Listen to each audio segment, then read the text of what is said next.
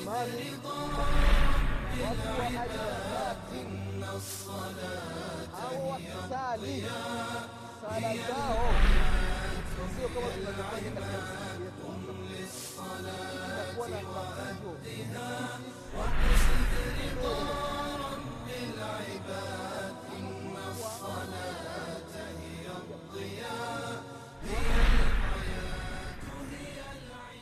الله الرحمن الرحيم الحمد لله رب العالمين والصلاة والسلام على أشرف الأنبياء وإمام المرسلين سيدنا محمد بن عبد الله صلى الله عليه وعلى آله وأصحابه ومن تبعهم بإحسان إلى يوم الدين أما بعد إخواني في الله اوصيكم ونفسي بتقوى الله فقد فاز المتقون ndugu zangu katika iman baada ya kumshukuru allah subhanahu wa taala na kumtakia rehma na amani kiongozi wetu nabii muhammadin salllahu alaihi wasallam pamoja na ahli zake na masahaba wake na waislamu wote kwa ujumla watakayefuata mwenendo wake mpaka siku ya qiama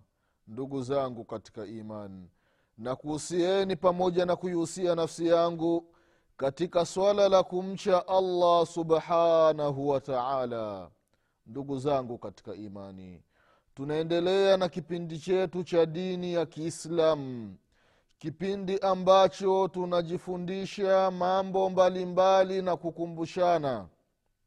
Mambo ambayo yanahusiana na dini yetu na hasa katika mlango wa swala.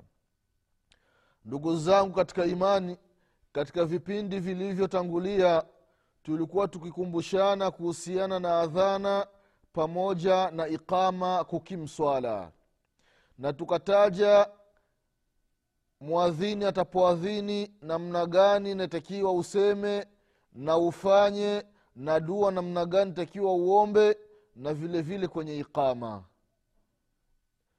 Mwadhini atapoadhini vile vile akikimsala vile vile na yale maneno ya kukimsala unaenda unayafuatiliza. Akikimsala na wewe unasema kama anavyosema.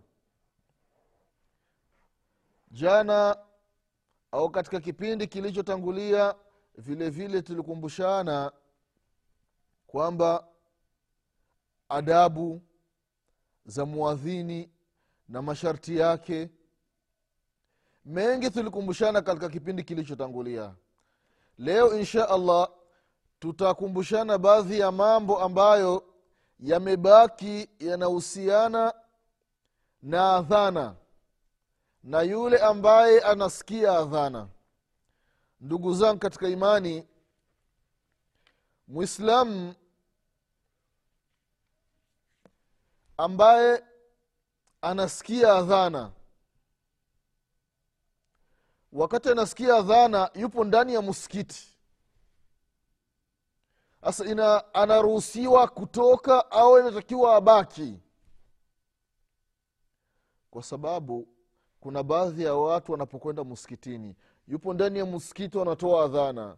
Wakishamaliza kutoa adhana anachukua viato vyake anaondoka anaenda kusalia msikiti mwingine. Hili jambo linaruhusiwa kisheria? Ni kwamba ndugu zangu ni jambo ambalo halifai. Kwamba mtu anaposikia adhana basi haitakiwi kutoka kwenye hiyo msikiti ikiwa ameshaingia. Wanasema wanachuoni wa kwamba yustahabu idha dakhala lmasjida fasamia almuadhin an yantadhir wayujib almuadhin. Vile vile mtu anapoingia msikitini akamsikia muadhini yupo anaadhini basi haruhusiwi au sio vizuri kuanza kusali rakaa mbili za tahiyatu lmasjid asubiri mwadhini akimaliza adhana ndiyo aanze kusali. Vile vile mwenye kuadhini kamaliza adhana alafu au yupo anaadhini alafu ukaingia muskitini basi sio vizuri kutoka ndani ya muskiti ila kwa dharura.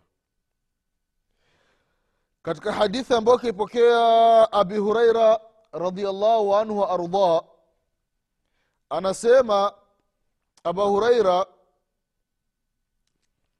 kwamba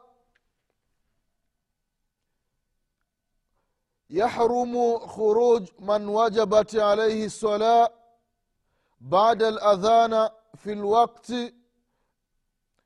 من مسجد بلا عذر أو نية رجوع. لقول أبي هريرة رضي الله عنه لرجل خرج بعد الأذان من المسجد akasema ama hadha fakad aswa aba lqasim الله alaihi wasalama akhrajahu alimamu muslim.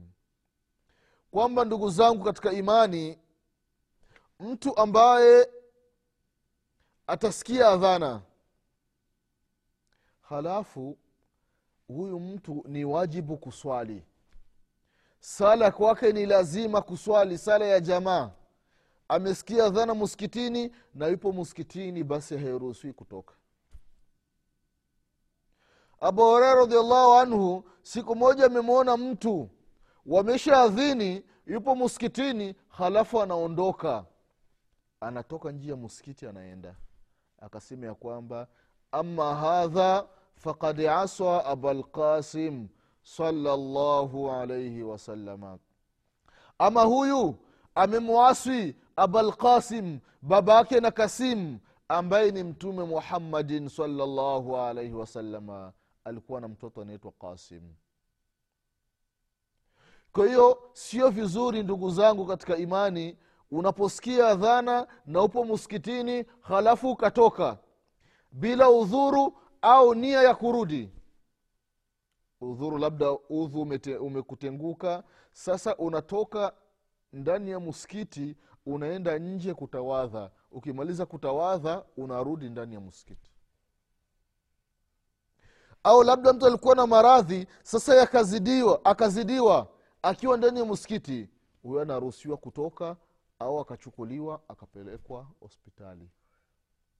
Lakini bila hivyo ndugu zangu katika imani sio vizuri mtu ambaye anasikia adhana yupo ndani ya muskiti halafu anatoka.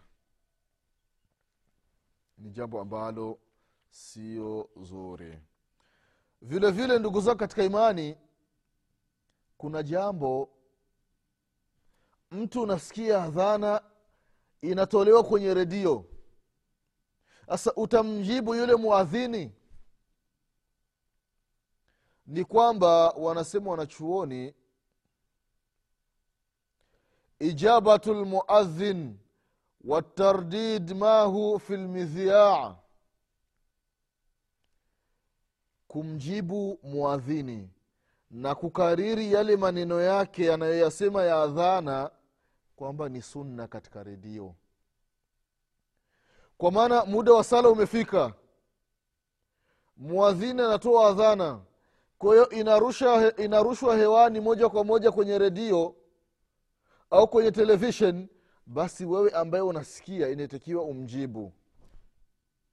Umwitike mwadhini akisema allahu akbar allahu akbar na wewe vile unajibu allahu akbar allahu akbar. Hizi ni fatwa ambazo wamezitoa wanachuoni wakubwa akiwemo she, shekh muhammad ibnu saleh al uthaimin rahimahullahu. Anasema ya kwamba ana ladhana fi lmidhia au tilfazi yujabu idha kana ladhana fi wakti salah kwamba adhana ambayo inatolewa kwenye redio au kwenye televisheni ikiwa ni ya kile kipindi cha swala na ikarushwa mubashara moja kwa moja basi nitakiwa umjibu mwadhini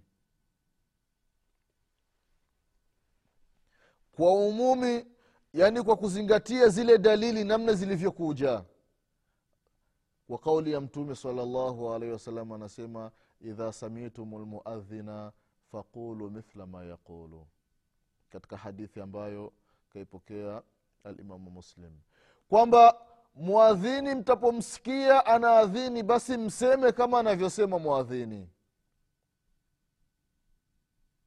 na vile vile shekhu ibumbazi rahimahullahu katika fatawa yake fatawa ibumbazi mujaledi wa kumi vile vile kazungumza masala kama haya mujaladi wa kumi ukurasa wa mia tatu na thelathini na tano. Kazungumza hii fatwa ya kwamba adhana ambayo inatolewa kwenye redio au kwenye televisheni ikiwa ni ya kile kipindi cha sala inarushwa moja kwa moja au inaadhiniwa moja kwa moja wanaipitisha basi nitakiwa kumjibu mwadhini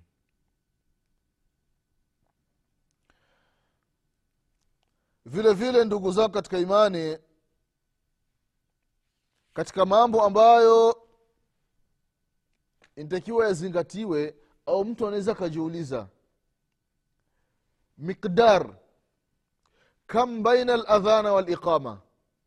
Adhana imeshaadhiniwa. Hawajakimsala sasa tutakaa muda gani ili watu wakimsala ni kwamba wanasema wanachuoni zama za mtume muhammadin salllahu alaihi wasalama walikuwa wakishamaliza kuadhini. Na ule muda wa kukimsala basi yani ule muda wa katikati yani ni sawasawa na mtu ambaye anakula akimaliza kula na anakunywa akishamaliza kunywa kama ni kupiga mswaki kusafisha kinywa kuondoa yale mabakibaki ya chakula halafu anajiandaa ndio anaenda msikitini. Yaani huu muda ndio muda wa kukimsala. Kwa maana ni muda baina ya adhana na iqama. Kwa maana sio muda mrefu yaani takriba dakika kumi na tano kama wanavyofanya baadhi ya misikiti. Yaani dakika kumi na tano zinamtosha mtu kula na kunywa na kujisafisha mdomoni.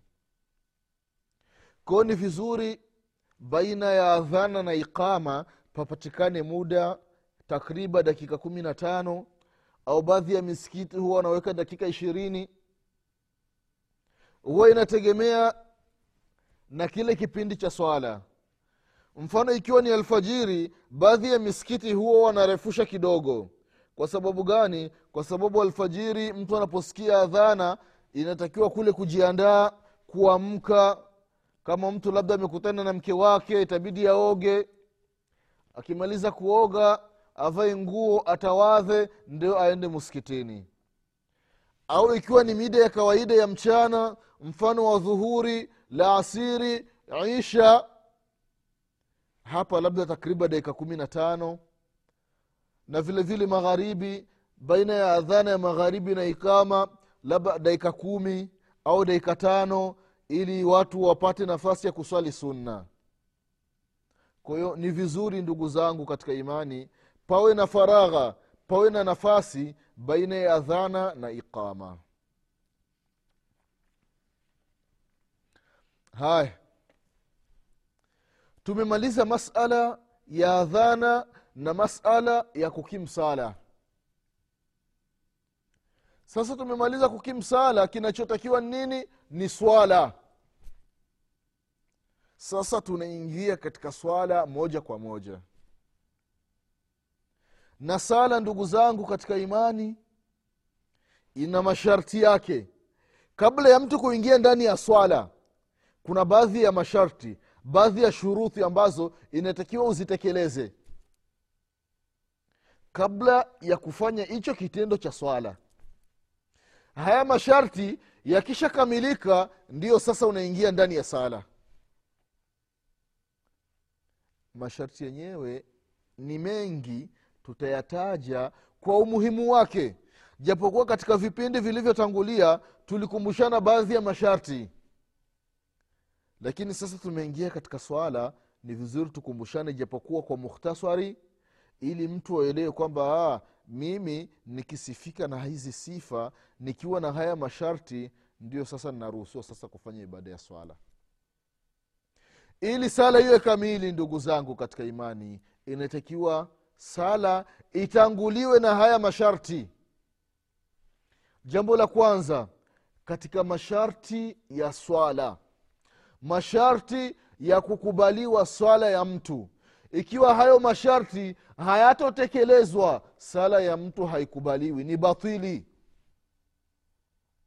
Hayo masharti yakikamilika na sala ikikamilika kwa uwezo wa mwenyezi mungu subhanahu wa taala sala yako itakuwa safi. Sala yako itakubaliwa. Ni masharti gani? Jambo la kwanza alislam. Ni mtu kuwa mwislamu katika masharti ya sala yule ambaye anataka kuswali ni lazima awe muislamu kinyume cha mwislamu nani? Ni kafiri. Kafiri akiswali sala yake haikubaliwi. Kwa sababu kafiri matendo yake hayakubaliwi na mwenyezi mungu subhanahu wa taala. Walau amila ayi amali hata akifanya matendo ya aina gani akifanya jambo la aina gani katika uislamu mwenyezi mungu subhanahu wataala hakubali matendo yake. Mwenyezi mungu subhanahu wataala anasema ndani ya qurani katika surati tauba aya ya kumi na saba ya kwamba ma kana lilmushrikina an yamuru masajid allah shahidina ala anfusihim bilkufri ulaika habitat amaluhum wa fi nnari hum khalidun. Ma kana lilmushrikina an yamuru masajid allah. Haifai ni haramu kwa washirikina kuitengeneza misikiti ya mwenyezi mungu kuiimarisha misikiti ya mwenyezi mungu kuisafisha misikiti ya mwenyezi mungu. Haifai ni makosa ni haramu shahidina ala anfusihim bilkufri hali ya kuwa wenyewe hawa washirikina hawa makafiri wanafahamu ya kwamba wenyewe ni makafiri. Basi hawafai kuitakasa kuisafisha misikiti ya mwenyezi mungu. Ulaika habidhat amaluhum. Hao makafiri matendo ambayo wanafanya mwenyezi mungu subhanahu wataala hayakubali.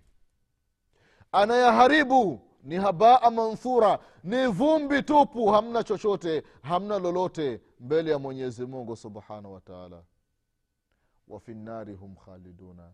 Na siku ya kiama wataingia katika moto wa mwenyezi mungu subhanahu wataala na mwenyezi mungu anasema katika surati lfurqan aya ishirini na tatu ya kwamba waqadimna ila ma amilu min amal fajaalnahu habaa manthura habari za makafiri wamefanya mambo mengi. Wamefanya mambo mengi wakadhani ya kwamba wanatanguliza mema mbele ya mwenyezi mungu subhanahu wa taala. Lakini siku ya kiama wakilipwa hamna lolote. Ni vumbi tupu matendo yao. Ni sifuri ni mkasi hamna lolote. Ni alama ya eksi katika matendo yao kwa sababu gani? Kwa sababu walikuwa ni makafiri. Washirikina walikuwa wanasafisha alkaba makata almukarama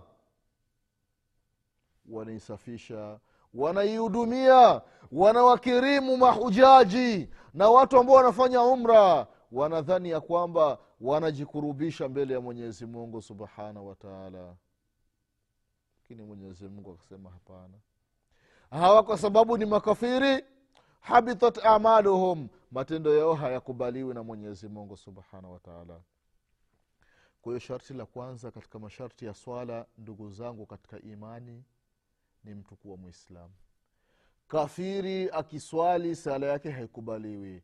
Kafiri akifunga funga yake haikubaliwi. Kafiri akitoa zaka zaka yake haikubaliwi. Kafiri akienda kuhiji hija yake haikubaliwi mpaka atamke kalimati tauhidi ashhadu an la ilaha illallah washhadu anna muhammadan rasulullah.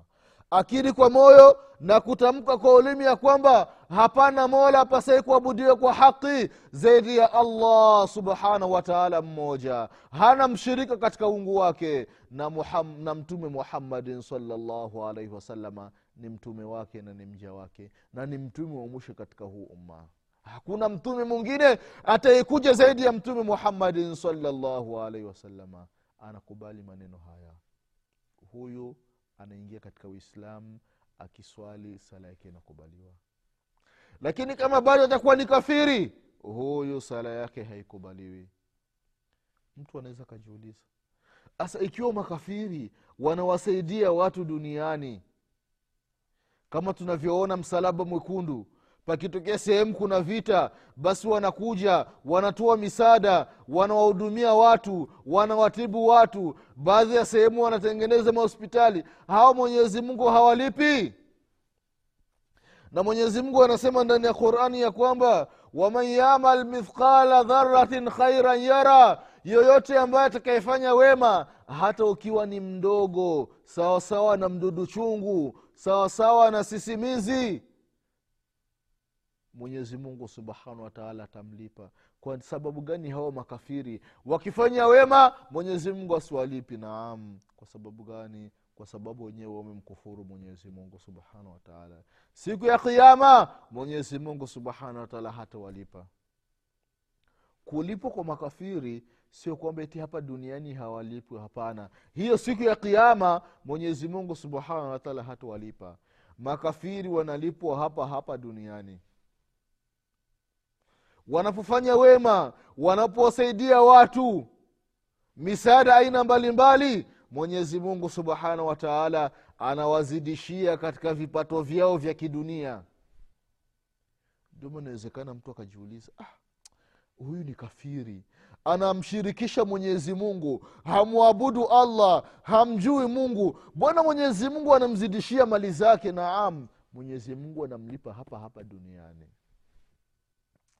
lakini wewe mwislamu mwenyezi mungu anakupa hapa duniani na kesho siku ya kiama kwa tuelewe ya kwamba hawa makafiri ambao wanafanya wema mwenyezi mungu anawalipa hapa hapa duniani. Lakini siku ya kiama watakuwa hawana lolote. Sharti la pili ndugu zao katika imani katika masharti ya swala ni alaqli ni mtu kuwa na akili kwa maana kinyume cha mtu kuona akili ni nini? Ni almajnun ni mwenda wazimu. Kwa hiyo mwenda wazimu ambaye ni punguani ni kasorobo akiswali sala yake haikubaliwi. Namna gani atamwabudu mwenyezi mungu subhanahu wa taala? Hali ya kuwa akili hana. Kwa hiyo katika sharti la pili la swala alaqlu ni mtu kuwa na akili almajnun akiswali swala yake haikubaliwi anasema mtume salllahu alaihi wasalama katika hadithi ya ali bin abi talib radiallahu anhu ya kwamba rufia alqalamu an thalathatin عن المجنون المغلوب على عقله حتى يفيق وعن النائم حتى يستيقظ wa ani sabii hata yahtalim. Hadith kaipokea abu daudi rahimahullahu katika sahihi yake katika sunani yake na vile vile ibnu maja katika sunani yake na vile vile alimamu tirmidhi katika sunani yake na vile vile sahahahu shekhu lalbani rahimahullahu katika irwai lghalil fi takhriji ahadithi manari sabil. Imepokelewa na masahaba wengi. Kuna, kuna riwaya ya ali bin abi talibi radiallahu anhu na kuna riwaya ya abi aisha radiallahu anha umu lmuminina na kuna riwaya ya abi qatada radiallahu anhum waardah kwa hiyo anasema mtume salllahu alaihi wasallam ya kwamba kalamu haiandiki madhambi kwa watu watatu watu watatu hawaandikiwi madhambi. Mtu majinoni mwandawazimu kasorobo wa akili punguani huyu haandikiwi madhambi. Jambo lingine mtu wa pili anaim mwenye kulala. Mwenye kulala haandikiwi madhambi mpaka akili irudi hata kama ukilala unaota ndoto mbalimbali huko unafanya mapenzi na mtu fulani unazini na mtu fulani lakini kwa sababu umelala haupati dhambi. Na mtu watatu ni mtoto mdogo. Mtoto mdogo atapofanya makosa haandikiwi dhambi. Mpaka akili irudi. Au mpaka ahtalim mpaka abaleghe abaleghe akishabaleghe akifanya makosa anapata madhambi. Ko hawa ni watu watatu ambao amewataja mtume salallahu alaihi wasalama kwamba hawa kalamu haiandiki. Kalamu haiwaandikii madhambi. Watapofanya mambo yoyote yale. Mwandawazimu akenda akikojoa muskitini hana dhambi. Na hairuhusi watu wampige kwa sababu gani? Kwa sababu hana akili. Mtoto mdogo ambaye hajabaleghe huyu sio lazima kuswali. Lakini ntakiwa awe anapewa mafunzo tadribat. Anafundishwa kidogo kidogo namna ya sala kurukuu kusujudu ili awe na mazoezi. Lakini akiacha huyu hana matatizo wala hapati dhambi. Na mwenye kulala vile vile huyu haandikiwi madhambi hata akiota kama ipo anafanya kitu fulani kwa sababu amelala huyu hana dhambi mbele ya mwenyezi mungu subhanahu wataala kwa katika hii hadithi anasema mtume salllahu alaihi wasallam ya kwamba mwandawazimu huyu haandikiwi chochote. Kwa hiyo katika sharti la pili miongoni mwa masharti ya kukubaliwa swala ni mtu kuwa na akili akili ikiwepo mtu akiswali na akitekeleza ibada namna inavyotakiwa ibada yake inakubaliwa na mwenyezi mungu subhanahu wataala lakini kama hana akili akiswali sala yake hamna lolote. Kwa hiyo ndugu zangu katika imani haya ni, ma, ni masharti mawili ambayo mwenye kuswali inatakiwa ayatekeleze sharti la kuwa mwislamu na sharti la kuwa na akili. Insha allah mwenyezi mungu subhanahu wataala akipenda katika vipindi vya mbele tutaendelea kukumbushana baadhi ya masharti mengine. Kwa leo insha allah tutosheke na masharti mawili kwamba mtu kuwa mwislamu na mtu kuwa na akili ni miongoni mwa masharti ya sala. Mwenyezi mungu akipenda vipindi vijavyo insha allah tutaendelea na kukumbushana baadhi ya mambo. Kwa haya machache insha allah tutaishia hapa.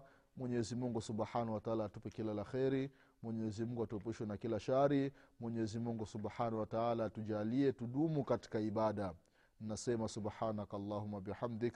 Ashhadu an la ilaha illa anta. Astaghfiruka waatubu ilaika subhana rabika rabi lizati amma yasifun. Wasalamun ala lmursalin والحمد لله رب العالمين. والسلام عليكم ورحمة الله وبركاته. الصلاة واقصد رضا العباد إن الصلاة هي الضياء هي الحياة